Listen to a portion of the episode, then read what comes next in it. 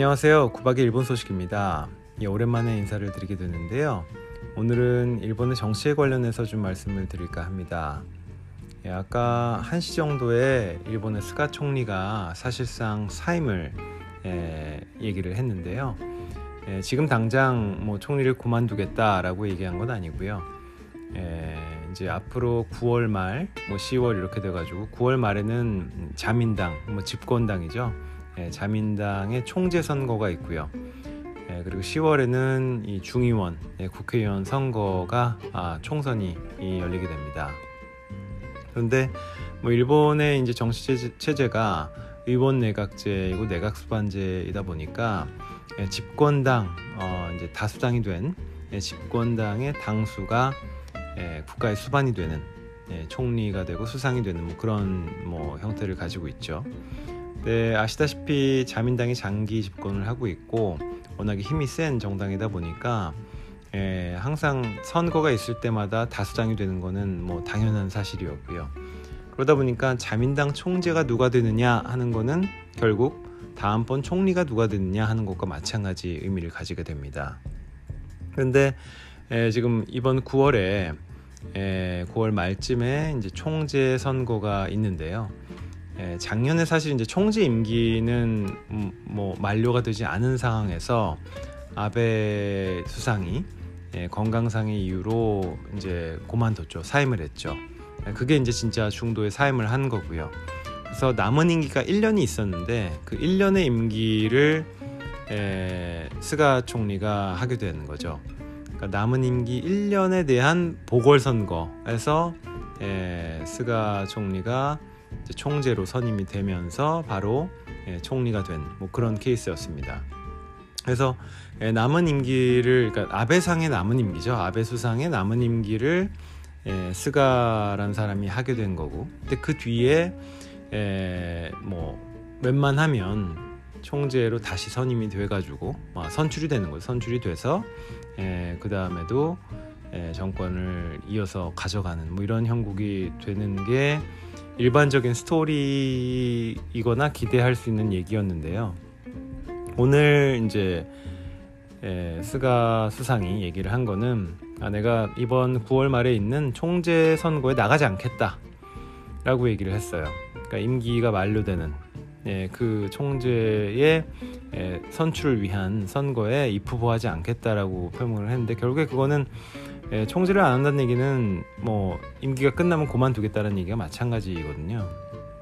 근데 사실 어제까지는 그러지 않았어요. 어제까지만 해도 뭐 나가서 열심히 해보겠다라고 했었고 그 외에 이제 자민당에 따른 분들 작년에 이제 그 아베 수상이 그만두었을 때 예, 거기서 나가서 총재선에서 같이 붙었던 한 세네 명의 사람들이 있는데 그 사람들 중에 뭐 한 명 같은 경우 기시다라는 분 같은 경우에는 출마를 하겠다고 얘기를 했고요. 그 외에도 이제 몇몇 분들이 출마를 하겠다고 선언을 하신 분들이 있었어요. 근데 에, 뭐 분위기가 아, 뭐 스가상에 대한 이 정권 지지율이라든지 이런 것들은 사실 분위기는 되게 안 좋거든요, 일본에서. 뭐 국민들이 뭐 일단 스가상을 굉장히 안 좋아해요. 예, 물론 아베 수상이 고만두고 나서 아베 수상에 대한 지지율이 워낙 낮았기 때문에 그래도 아베상보단 낫지 않겠냐라는 생각에 스가 수상에 대해서 좀 기대도 하고 그랬는데 뭐 아베상보다 훨씬 기대에 못 미치는 뭐 행동과 언변들을 보여줬고요. 뭐 말이 어눌하기가 짝이 없어서 뭐 기자들 같은 경우에도 기자회견 같은 경우도 질문을 거의 받지 않고 특히 이제 지금 코로나 때문에 난린데 그런 정책들을 입안하고 집행하는 과정에서 뭐 중원부원하고 백신 하나만 가지고 얘기하지 다른 거 가지고는 제대로 된 정책을 보여준 게 하나도 없어요.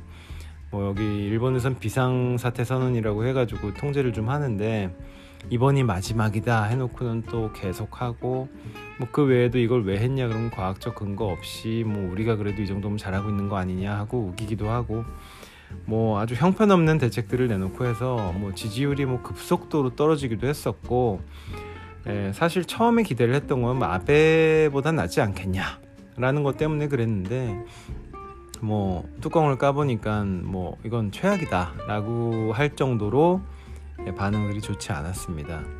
뭐 오늘 얘기를 한 게 사임을 얘기한 건 아니지만 결국엔 다음번 에, 예를 들어 총재 선거에 나가지 않음으로써 뭐 수상의 일을 더 이상 안 하겠다. 한 달 뒤, 두 달 뒤에는 이제 그만두겠다는 얘기는 마찬가지였는데 그 발표를 하고 나서 3시에 주식시장이 문을 닫았는데 뭐 주식값이 엄청 올랐어요.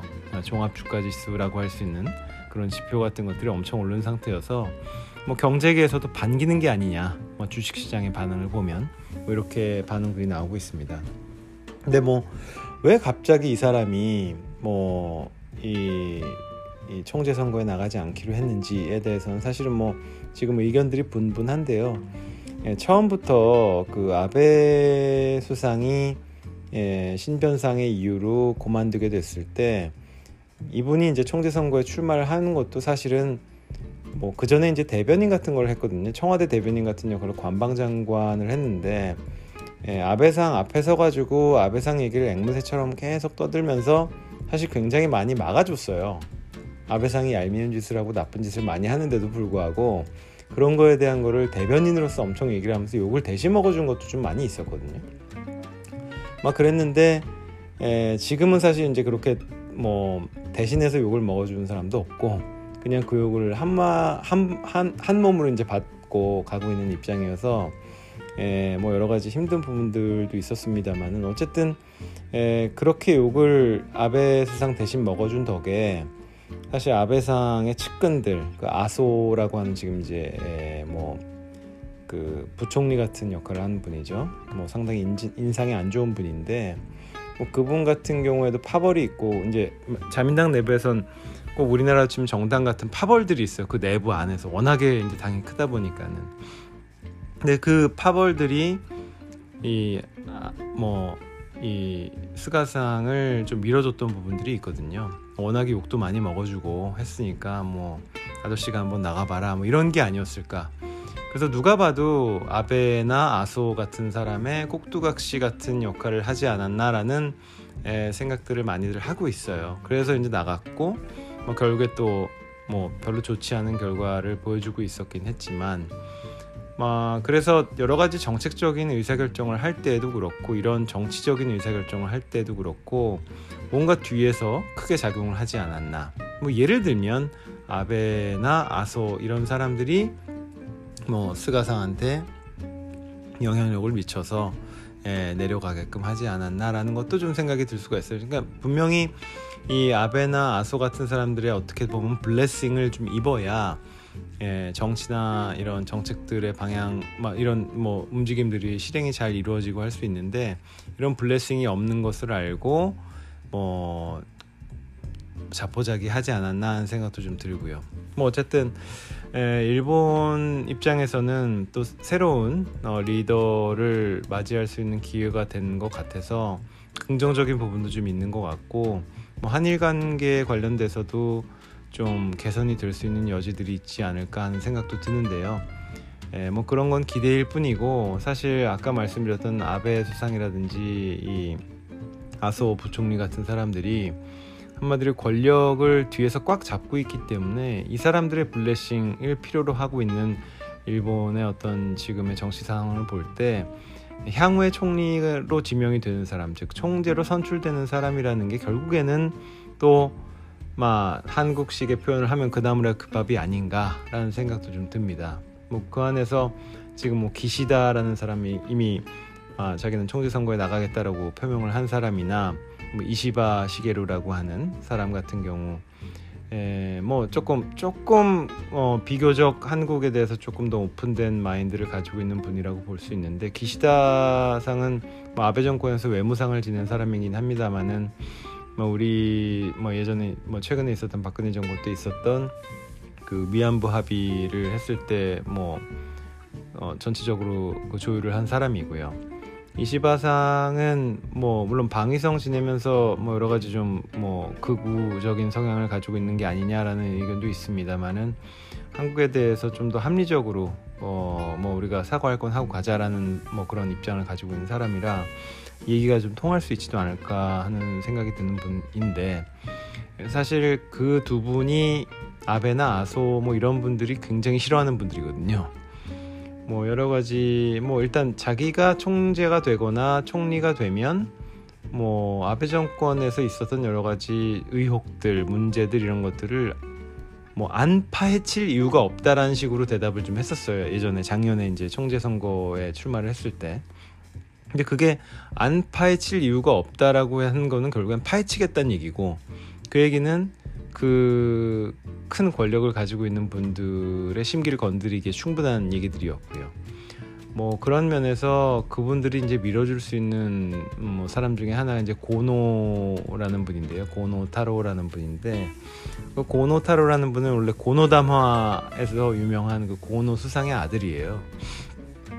근데 이분이 뭐 고노 담화를 했던 고노 수상의 어떤 뭐 입장이나 이런 것들과는 상관없는 에, 그런 생각을 가진 분이다라는 걸로 판명이 났고요.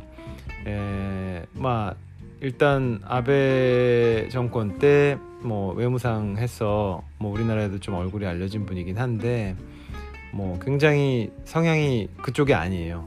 예, 친화적인 분이 아니시고 어떻게 보면 좀 약간 그 젊은이들이 좋아할 수 있는 좀 굉장히 그 템포가 빠르시고 에, 또 성격이 좀 급하시고 막 이런 분이세요.